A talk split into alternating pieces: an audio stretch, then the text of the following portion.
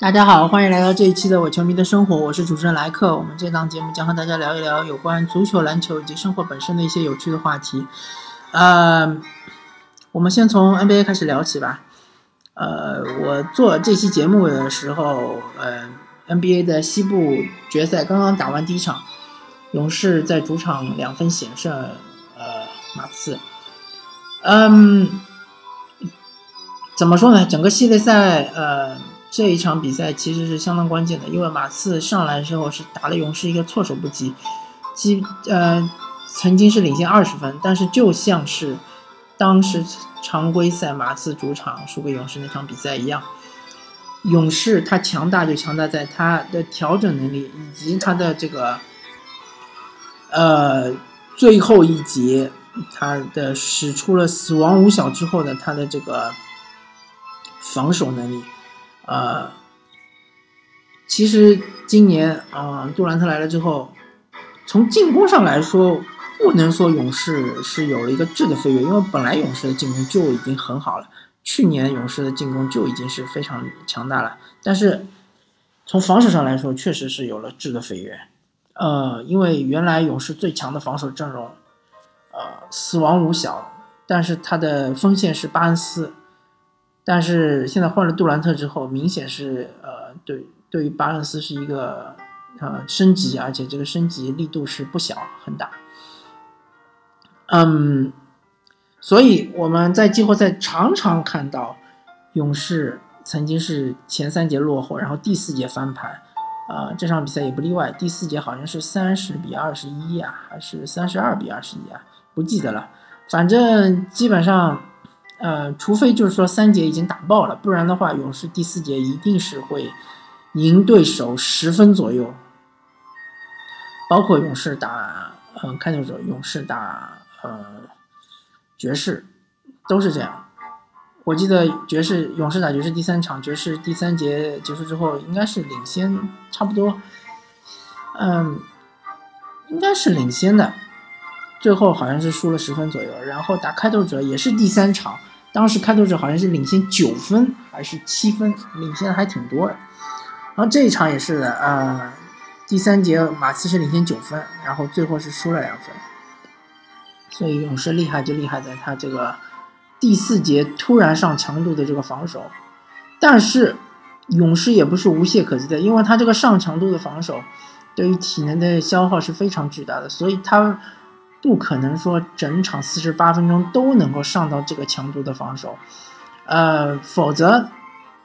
呃，他就变成了进攻端的啊，他就变成了防守端曾经的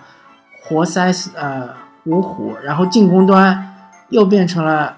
对吧？呃，他去又变成了曾经的，比如说呃国王队这种华丽的打法，那真是无敌了，嗯，所以说。他只能延续一段时间的，呃，类似于当年活塞这种，呃，死亡式的防守，对吧？活塞五虎的这种超强的防守能力，但只有一段时间。呃，打到目前为止，季后赛我一般看到的话，呃，他最多最多可能就延续个七八分钟，了不起了。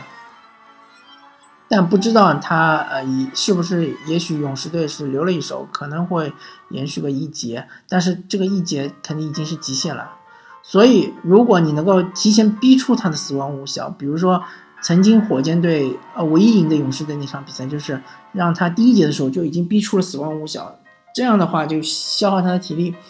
然后呃在第四节的时候争取能够和他打个平手或者说小负，这样才有机会。能够战胜勇士队，所以呃，感觉马刺这场比赛确实是呃失去了一个很好的机会，呃，然后后面几场比赛不知道还有没有同样的机会，毕竟这场比赛克莱汤普森是严重失常，才得了呃个位数，反正没有超过十分。当然库里和杜兰特还是得分非常高，库里好像是三十八分，杜兰特是三十一分还是三十三分，嗯。好像是三十三分，对，三十八、三十三，合合合计拿到七十一分，呃，然后说一说被淘汰的火箭吧，因为我毕竟是火箭的球迷，嗯，所以虽然说呃，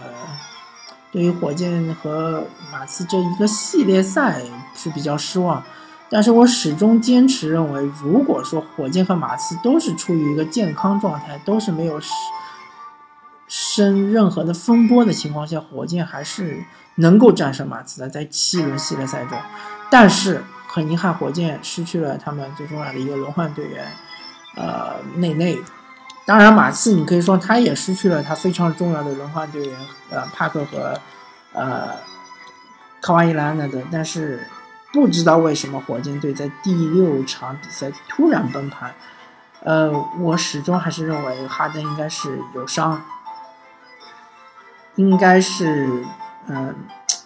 对，对于他的一个限制是比较严重的伤病，或者说他是在前一场比赛体能没有恢复过来，反正他的身体肯定是肯定是处于一个非常糟糕的状态，不然他就不可能是失去他那个突破内线那种爆发力，他完全没有爆发力，完全就变成了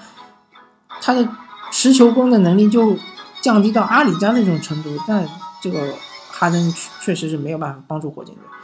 嗯，火箭队怎么说呢？如果明年想想要突破西部障碍，呃，无疑他的目标就要瞄准勇勇士和马刺，对吧？那么，其实要战胜勇士是挺困难的。首先，你要在锋线上你要有补充，比如说你能够呃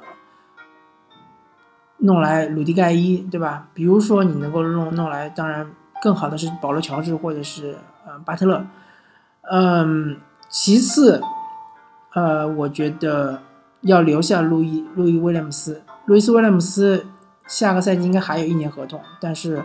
呃，希望能够提前续约吧，能够以一个比较好的价位续约，呃，也不要太过于这个，呃，太过于高的那个薪水。因为路易斯威廉姆斯在替补这个位置上其实还是很重要的，呃，贝弗利其实，在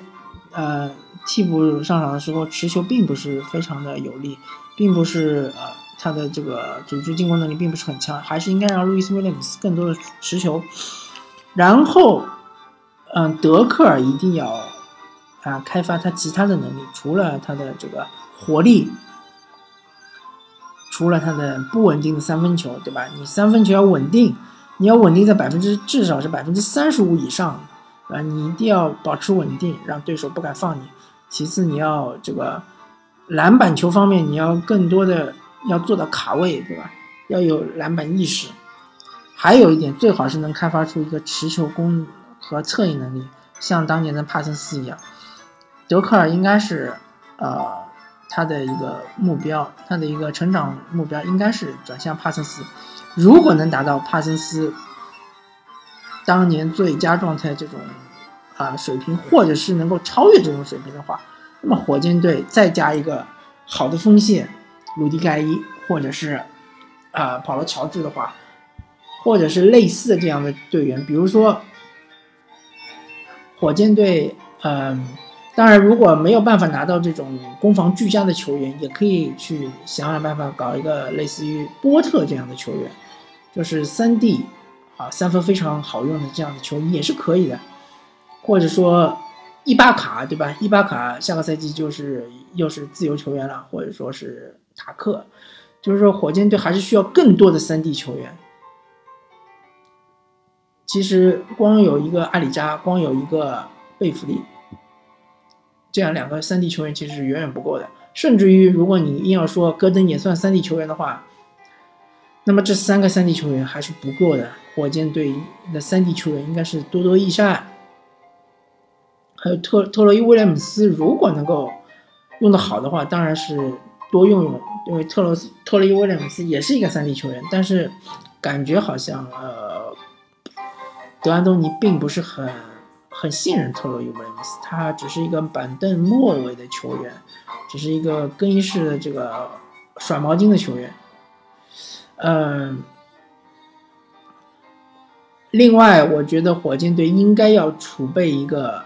类似于博古特这样一个嗯备用球员，平时的这个呃常规赛可以上场时间很少，或者甚至于不上，对吧？可以比如说每场比赛只上个五分钟、六分钟这样子。但是关键时刻，比如说明年能够续约那年的话，如果万一那年再伤，或者万一，对吧？嗯，我们的这个火箭队的嗯中锋。或者说是大前锋的位置有人受伤的话，可以顶上去稍微打一打，对吧？卡佩拉或者是安德森受伤的话，可以顶上去。当然，安德森受伤的话，最好是有有一个锋线队员顶替他。但是如果安德森受伤的话，就势必卡佩拉呃下场了之后就没有人去护框。当然，安德森的护框也不是很好，但是至少可以呃稍微怎么说呢？稍微顶一顶，对吧？那么，如果卡佩拉下场的话，最好能找一个人。还有就是哈雷尔，哈雷尔不知道火箭队他究竟是怎么想的？究竟是想要把他培养成一个合格的内线护框人员，对吧？三 D 球员，三分能投三分，能投中投，能护框，能和哈登打挡拆这样的球员呢？还是说，是只是想把他培养成一个呃比较好的一个替补，然后把他卖掉？不知道火箭队怎么想的。哈雷尔其实他的先天条件不是特别的好，但是其实可以把追梦格林作为他的一个目标来培养，因为追梦格林也也只不过是两米出头一点的身高，哈雷尔也只不过是两米出头一点的身高。哈雷尔最重要的就是防守，对吧？防守你要你要就是要锤炼自己的防守，然后要锤炼自己的篮板球，特别是后场篮板的这个能力。第三，你就要这个练习三分，对吧？如果你三点都能都能够达到呃球队的预期的话，那你肯定是呃主力轮换阵容里面是可期的，没问题的。呃，当然说了这么多，就是非都是一些非常呃正面的、光光明的一些呃观点，但是同样的。因为去年其实呃，德安东尼已经把火箭拉到了一定的高度，那么下个赛季肯定期望值会更高。嗯，如果火箭达不到今年的西部前三这样一个位置，其实也不是很令人惊讶，因为哈登毕竟呃每个赛季打的比赛确实挺多的，啊，下个赛季会不会中间有？中途受伤这种情况，而且火箭队的一些其他的队员，比如说戈登啊、安德森啊，包括贝弗利啊，其实都是呃比较容易受到伤病困扰。还有就是阿里扎，呃，他处于的这个年纪确实已经有点偏大了，呃，不能够每场比赛都给你上四十分钟这样子。所以说，呃，真的需要引援，真的需要呃更厚的阵容厚度。呃，至少撑过常规赛，对吧？到了季后赛的时候可以缩短轮换阵容，但是呃，必要时候要有，最好是有一个骑兵能够出来拯救球队。嗯，OK 吧。那么说一说东部，东部情况现在是呃，沃尔刚刚在主场绝杀了凯尔特人，这场比赛真的令我刮目相看啊！因为我本来呃我没有看直播，但是我看了这个呃。关注了一下，就是文字文字解说嘛。然后在第三节结束的时候，我看到其实奇才队好像是落后。那么我认为凯尔特人是第四节呃能力最强的球队之一，整个联盟来说。所以说，我觉得奇才应该是没有什么机会了。没想到奇才队最后能够绝杀凯尔特人，确实是非常非常的不容易，非常非常的厉害。嗯，下场比赛又是在凯尔特人主场，那沃尔会。比尔在呃凯尔特人主场总体表现是不佳的，当然有可能是某一个人突然爆发，比如说沃尔曾经在凯尔特人主场得过四十几分，但是总体表现是不佳的。那不知道呃主教练有什么办法能够激活这两位？如果不能激活他们两位的话，你要靠一些角色球员，像马吉夫莫里斯啊、戈尔塔特啊、波特啊，或者是呃。博格丹诺维奇这样的球员来拯救球队，我觉得是不现实的，还是要靠这两位球员，而且要投进很多这种不可思议的对手已经封到你脸上的这种球。所以啊，总体我还是看好凯尔特人。但是如果万一呢？万一沃尔再次爆发呢？万一沃尔为了证明自己是东部第一控卫，对吧？甚至于东部，呃，甚至他的目标是今后联盟东部第一球员呢？他万一真的实现了蜕变了呢？这个这些万一都是说不清楚的。所以如果说，呃，凯尔特人还是按照计划拿下这场比赛，去面对这个呃骑士的话，那就要看凯尔特人他的呃整体的这个防守了。因为对于骑士，骑士是进攻手段实在太多了，而且骑骑士的这个呃单打的效率又特别高，特别是呃欧文和詹姆斯的单打效率非常高。如果凯尔特人能够切断詹姆斯和欧文和其他队队友之间的这个关系，那是嗯很好的，很好的防守是能够很有机会让战胜骑士。如果不能切断，让他们又得到三十分，又拿到十次左右的助攻，那么我觉得凯尔特人就比较危险。嗯，好吧，那么整个 NBA 的季后赛的整个预测就聊到这里，呃，我们这一期的伪球迷的生活就到这里，感谢大家收听，我们下期再见，拜拜。